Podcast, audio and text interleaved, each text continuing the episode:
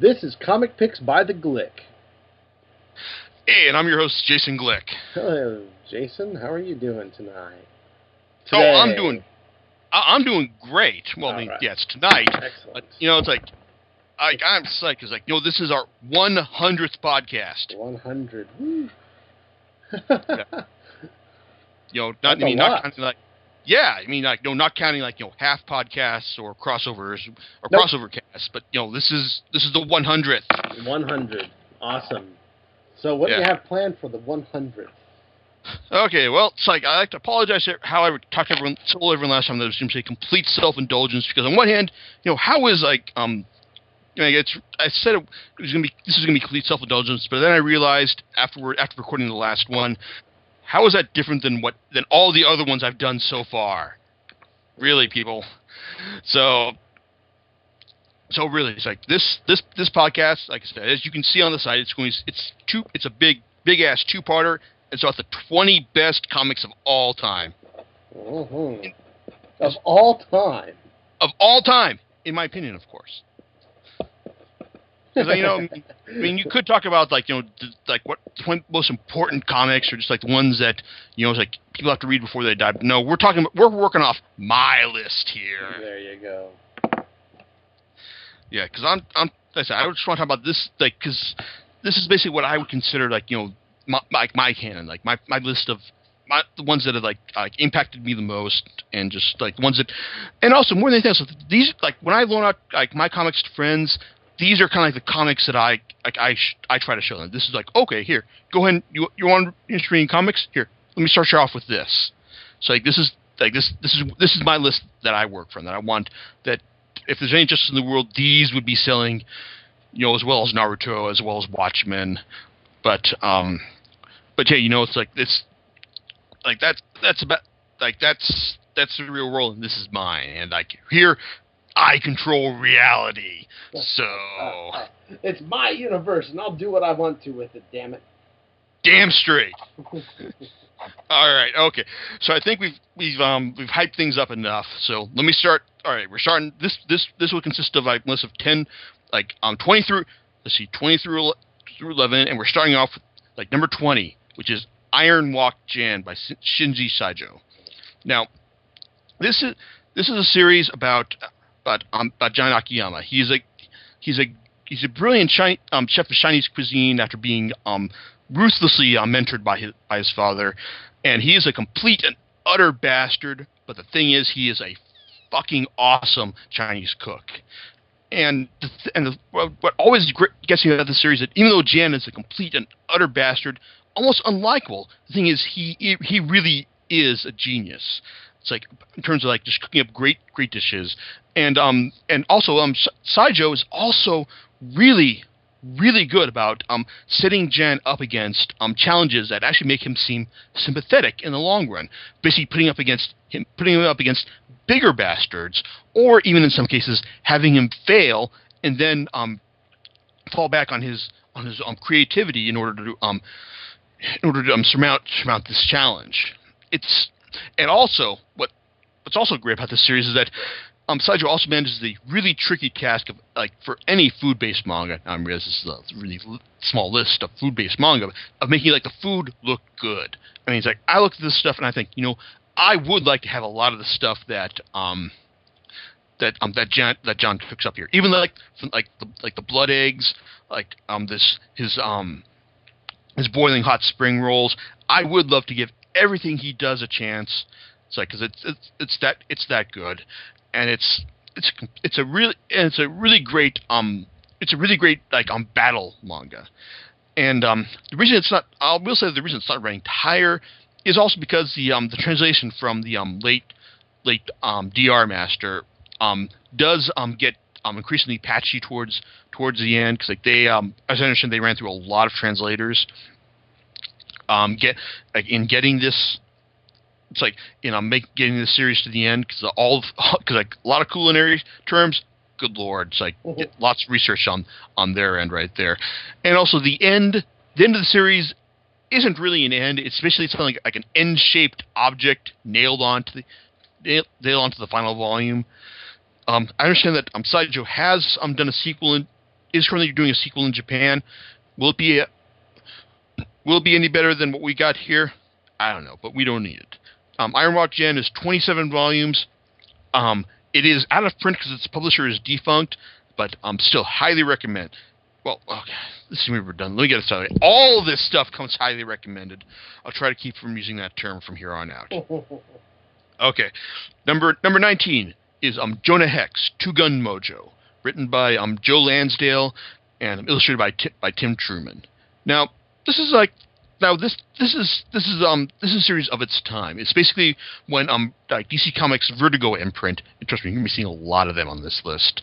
Um, when they were like when they're starting out, they were offering you know mature readers takes on um a lot of familiar concepts. You know, just characters who who have fallen by the wayside, and um they just wanted okay, you know these they're not using these characters anymore. Let's give them like give them a new spin on it. And um, Lansdale's um, take on Jonah Hex, the um, the deformed, like the deformed gunslinger, um, strikes me his ta- strikes me as being like a really perfect crystalline take on this character. I mean, like I, re- I mean, like it's it has a supernatural bent in the sense that he that he, um, Hex is pitted against a, a warlock who is um who's basically um reviving um yeah char- who's basically um like reviving certain people from the dead, including um Wild Bill Hickok to do his bidding. But um but um Lansdale's um Lansdale's language his gives it gives it a, a real real flair, and it's not just like you know mature in the sense that it deals like in terms of the violence that it deals as well as like the um, other subjects like you know cannibalism and whatnot. It's like it gives it a real. It's like it, it um it really shows you like you know this is it, it convinced me like this is how all Jonah Hex stories should be.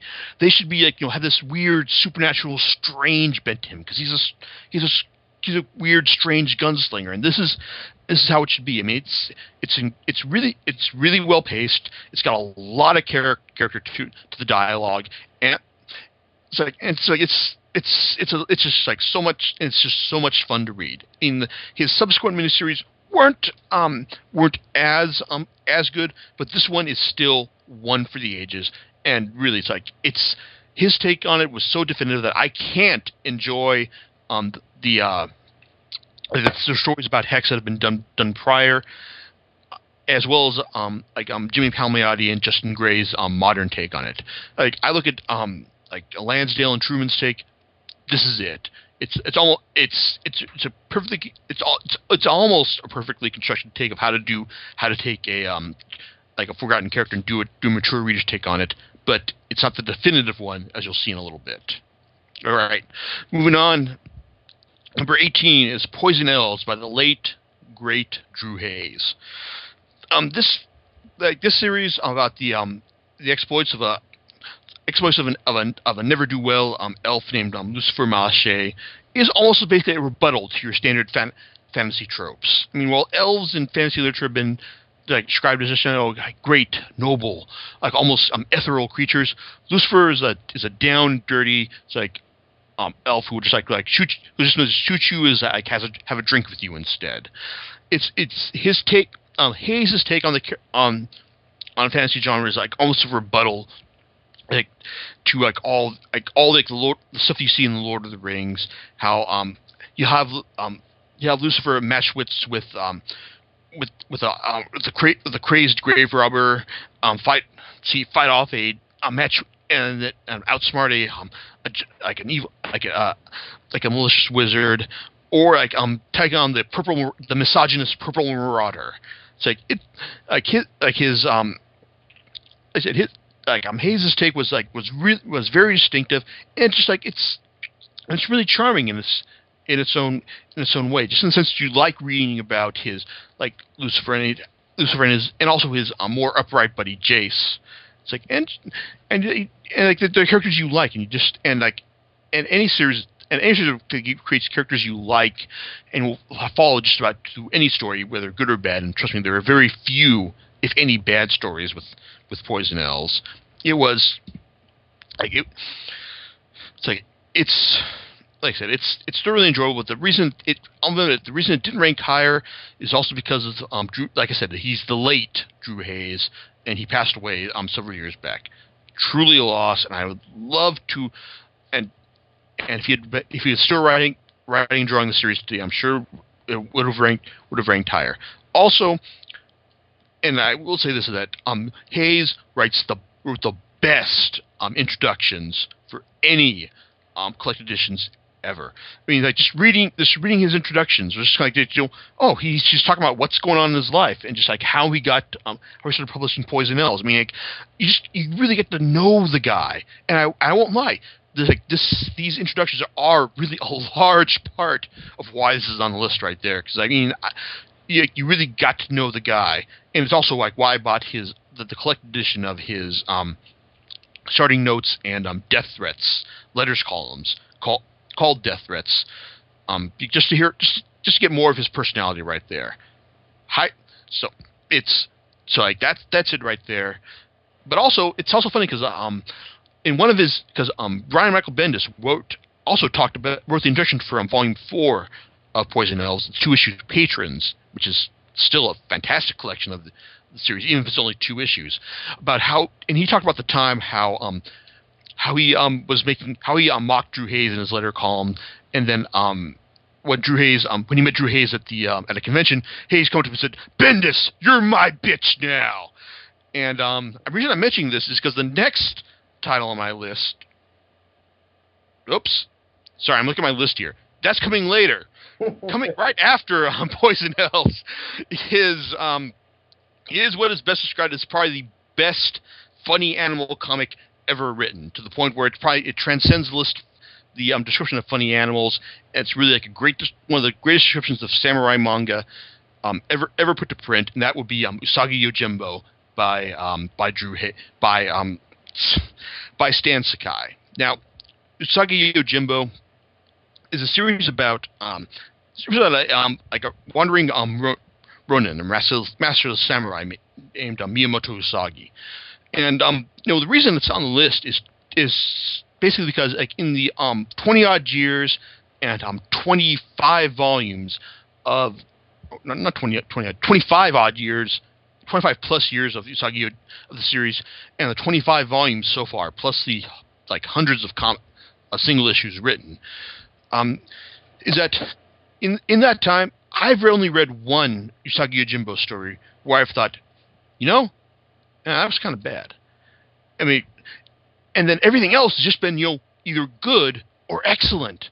It's like, like the series means like a good straight baseline of of like th- of entertaining as um, Stan Sakai um, basically like takes like all of like all like all like basically like adapts um all of um J- all the aspects of um Japan's feudal era like both realistic and mythological into comic book form and um, with it, and with that there, um, and then um, it's like I mean he's got I mean like even though the series is like this is one of the two series that is ongoing on my list. The other series that is ongoing, if you can't guess it, well, you're not a real fan then. I'll say that much because it should be pretty obvious. But with Usagi Yojimbo, I mean it's like he's he, he's there the series has never felt like it's like it's going on. I mean, like the going on too long. Make he can go on. He can write this until the day he dies. And, well, I mean, like even if he never, even since guy never died, he could just keep writing the series forever because there's so much about feudal Japan just to reinterpret for a for mod for modern American reading, American um, comic book audience. But um, even then, like he is also even when it's like just got a baseline of good, there's been those times when it's transcended that and just like pure greatness. Those usually comes in, the forms of the um, extended storylines, such as the Dragon Bell conspiracy, the Eisner Award-winning um, Grasscutter saga, which you know. It, yeah, you say it, you say it's award winning, but no reason. There's a reason the Grasscutter won the fucking award. It's one it's one of the best Usagi um Yojimbo stories ever.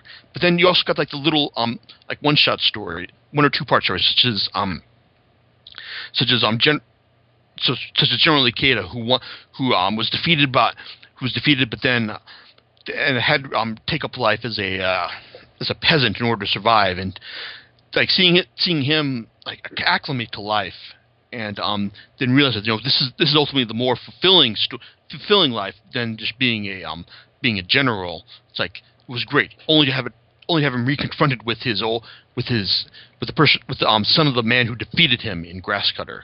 You also, they also have bits like like the origin of Jei, which is a brilliant piece of misdirection, and um the It's like, and then you've got, and also the um the recent two-parter with um Inspector Ishida. It's a great murder mystery. I mean, like even when I was talking to you Jimbo, it's just good. They're they're more often than not, it, it will it will all, it will still transcend like into greatness. So I mean, that's why it's on the list. That's why I keep buying it. That's why I buy it in. It's one of the two series I buy in single issues. Yes. That's kind of unusual for No. you. Yes, because um when um because when Stan Sakai announced that oh Jei was coming back for an arc, which coincidentally is the one arc that I felt that I felt has a problem with it. Um, it was like the, I I realized I couldn't wait until it was in trade paperback form. I had to buy this now in Mhm. single issues. So there you go. Okay, which also reminds me of something else I, I need to talk about later on. Anyway, but hey, getting back to what, how um how Drew Hayes called Brian Michael Bendis his bitch. That was that was back in the days when Bendis was writing um his self-published story, self-published um crime stories through through Caliber, and and also and also image, images as well. And the best of these um, is Jinx. And this is a story of a, bount, a bounty hunter, bounty hunter, and two um two ne'er um two ne'er do well criminal criminals. One one who has a degree of smartness named named David Gold, um also known as Goldfish, and um another. Hang on, John. You're going to need to edit this out real quick.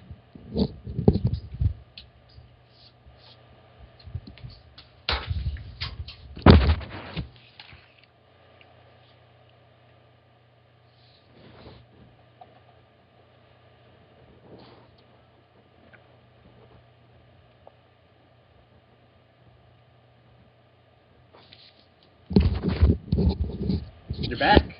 Yeah, I'm I'm back. It's like sorry, it's like um, yeah, sorry. I just had to remember There we go. remember the name for that for one of the characters for the series. Okay, so Jinx is okay. So so Jinx is about the story of a um of a bounty hunter named named Jinx Alameda and these two criminals um um David Gold, also known as Goldfish, and his partner Columbia, Columbia who is um who was character who was character model after um after um after Bendis himself. The this they basically wind up in a um, modern day re- version of the good, the bad, and the ugly as as gold. See, as gold winds, see, as gold gets a gets his hands on a uh, get, gets as gold and Columbia get their hands on like two part two keys to the to a to a, um, a multi million dollar um, mob mob stash, and um, it's like now they've got, and so they've got it's and um, while Jinx like um, finds herself entangled with gold, both romantically and professionally. They've got they've all got to work to find a way to work together in order to get this money. Now, reading this, I mean, like Bendis has really made his name at Marvel for his work on Ultimate Spider-Man, um, Daredevil, Avengers, yeah, and uh, but this, but Jinx, as well as his other his other um creator owned stuff. This is what this is what really uh, made him the uh, what really I've got Mar- like Marvel's attention. I I will I will say this right there because it it because it's a, a like it just just even though it's like it's not like a um like a really solid well edited story just like the the rambling bits. I mean Bendis's um great great handle for um for for dialogue. I mean it's it's just great to like read these read listen to these people talk. I mean they talk like they talk like real like real people. It's like great natural natural dialogue, and even though um, even though and Bendis's art, I mean, like, even though it's it, it really is highly photo referenced, but it doesn't come off as distractingly so, like say uh, um, Greg Lands does. Um, it's it's great. It's it's consistently compelling, and a, a thoroughly enjoyable crime crime story. It like I said, if you want to know why Bendis is so why like how why why Mar- why why Bendis is uh, so um, in demand and respected. This this will tell you all all you need to know about it in the beginning. All right, but you know it's like as Bendis like you know like is now working in um like squarely in the superhero realm, and he's now you know he's he's eventually he's eventually gonna like stop writing Avengers and go back to focusing on creator owned stuff like um like his collaborations with um with um Mark Bagley with Brilliant, Alex Maleev and Scarlet, and most importantly Powers, which I hope he fucking gets back to soon. I know he's getting back to soon, but he said so, but still.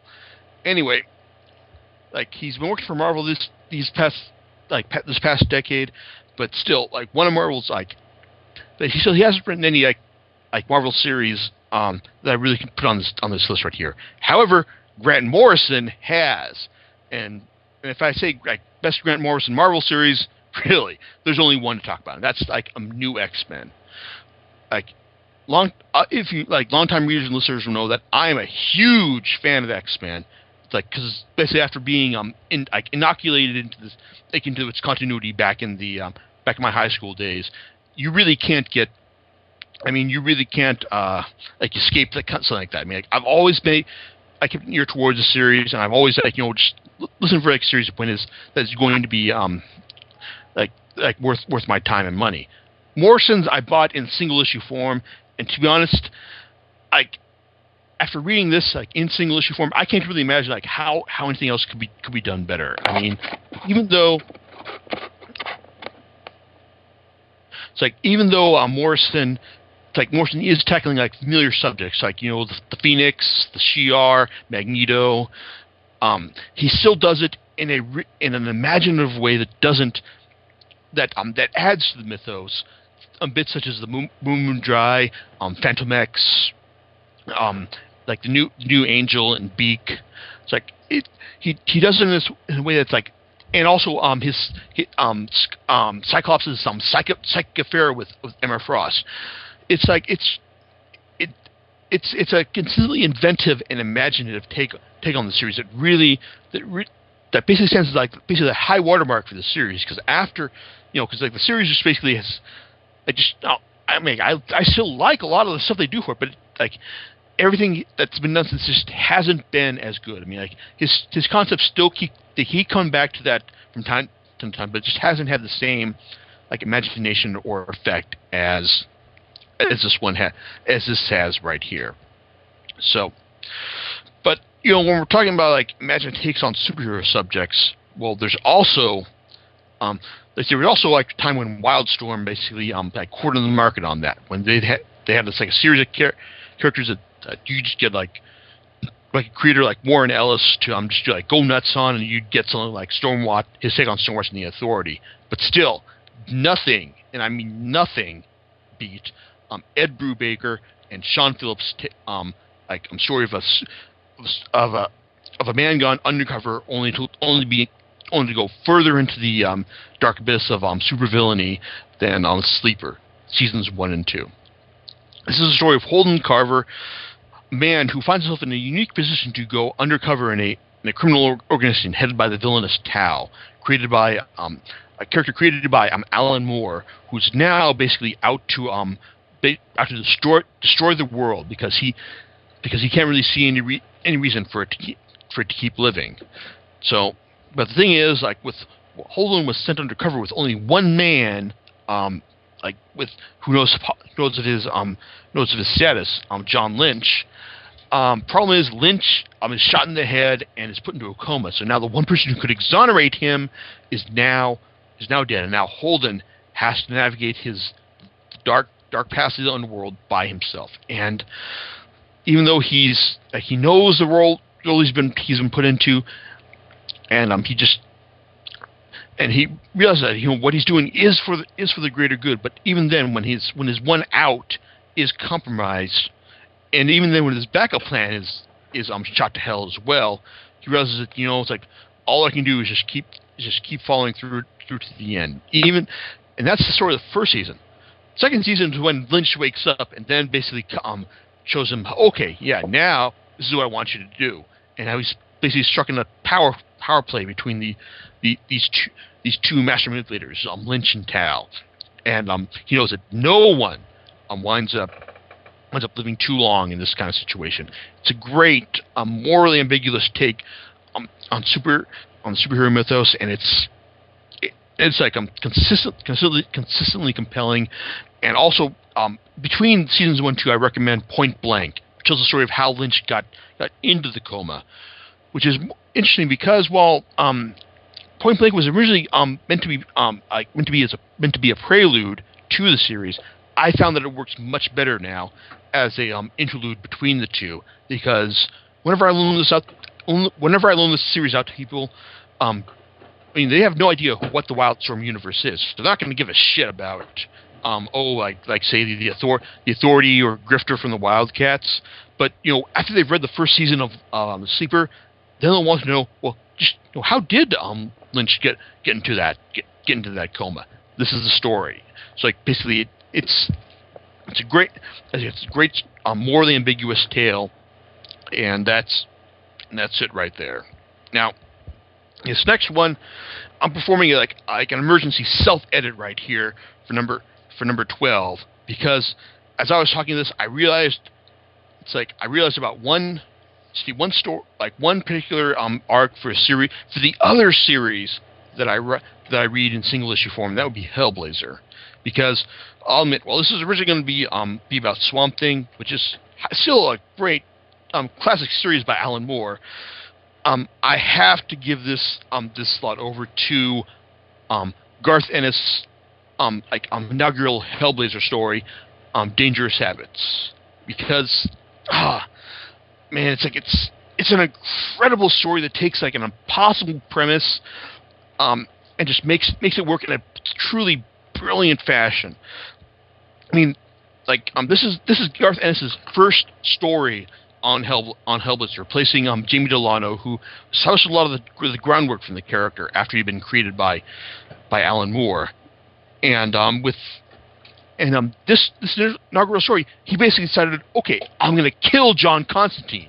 Now, any longtime comic books reader will t- let you know that oh, any story where they promise to kill the main character, you know, that's just like that's just like a little bullshit. Either they'll they'll do it and just say oh, you know, you're yeah, we know this is going to happen, so big surprise, or he finds a way out of it. And like oh, we know you're faking it. With this one though, Ennis um, really um, it's like you know John, how John was told the idea of after smoking so many fucking cigarettes. And the guy has his own particular brand, Silk Cut. And but the thing is, um, John has has has fucked so many people over in his life that he was that he that he's not just gonna die. He's going to hell. And um, not only is he going to hell, the devil is going to have his soul, and he's going to fuck him up the ass for it. Because not because not only in this story does because as John's trying to find a way out of this, like out of going to hell, he also winds up like completely fucking over the devil by I'm um, getting him to drink, getting him to drink holy water, and that's that's part of the and that right there is the cl- essence of the cleverness like inherent in this in the story. I mean that that like that bit is just like the tip, tip of the iceberg. As Constantine like he he rationalizes okay this is what's going to happen, but now I gotta find I gotta I've made my bed now I've got to weasel out of it, and weasel out of it he does in a spectacular fashion that is like a brilliant triple cross that basically that also um defined and this is run on this on the series. I will say that this this is hands down the best Hellblazer story I ever read. As it also um, establishes John's like John's magnificent bastardry bastardry.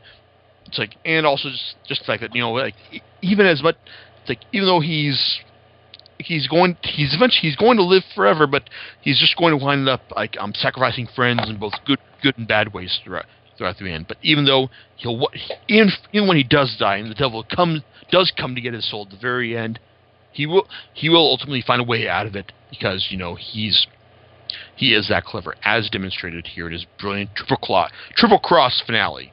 Fantastic stuff. And uh, just definitely, if you never buy, if you it's it is the one Hellblazer sword buy above all others. That being said, we come to number eleven, which is which is the reason, which is also the reason why one man is considered the god of manga. And that would be um, Hito by Osamu Tezuka. Now, Tezuka, now, now Tezuka's um, my god of manga nickname is, is almost kind of an affection as like you know calling Michael Jackson, you know, the king of pop. But um, but with this though, I mean, Tezuka, I mean, it's it's this story of a um, of a of a surgeon who winds up um, tracking down this one the origins of this one one disease one, this one disease called Monmow, which turns um, humans into beasts, and uh, how he how he up being uh, being the patsy for this for his um sur- for his uh for the uh, for the head for the head of the surgery's hot for the head of this hospital who wants to make his name for for um like uh, for tracking for um basically being the authority on, on this and, winds, and he winds up being like the path patsy for it, and essentially um, becoming a like becoming more human as as a result. It's it's a compelling, like um, disturbing story, um, mixing in elements like elements like bestiality, rape, um, nymphomania, like in ways that you know, like in one hand would, would just be like makes like a lot of us American audiences just go, it's creepy, but it, it's also like a perfect example of the, the melting point where um where Japanese audiences like this is well this stuff was cool with them, but then um and American audiences go Ugh. Maturity and humanity that actually makes it um, like less exploit exploitative and um, actually like a compelling, meaningful part of the story. I mean, like Tezuka I mean, like um, Vertical has um published a lot of um Tezuka stuff from his from from his story of um of Buddha to um to MW to um to, to Black to Blackjack. But um if you if you were to buy just one one story to um emphasize what see why like such an important figure, Ode to Kirihito is it. I got the one volume edition. This is also available in two volume editions as well. Worth your money in either fashion.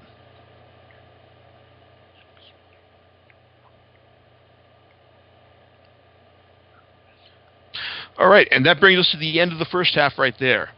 So, so if so, I mean, okay, if you want to like just take a break, just go get a drink, um, get back, relax. It's like we'll be we'll be back we'll be back shortly with um numbers um ten through one. So, so in, so on that note, it's not the end, just a break. Just so, a break. catch you later. All right, see you in a few.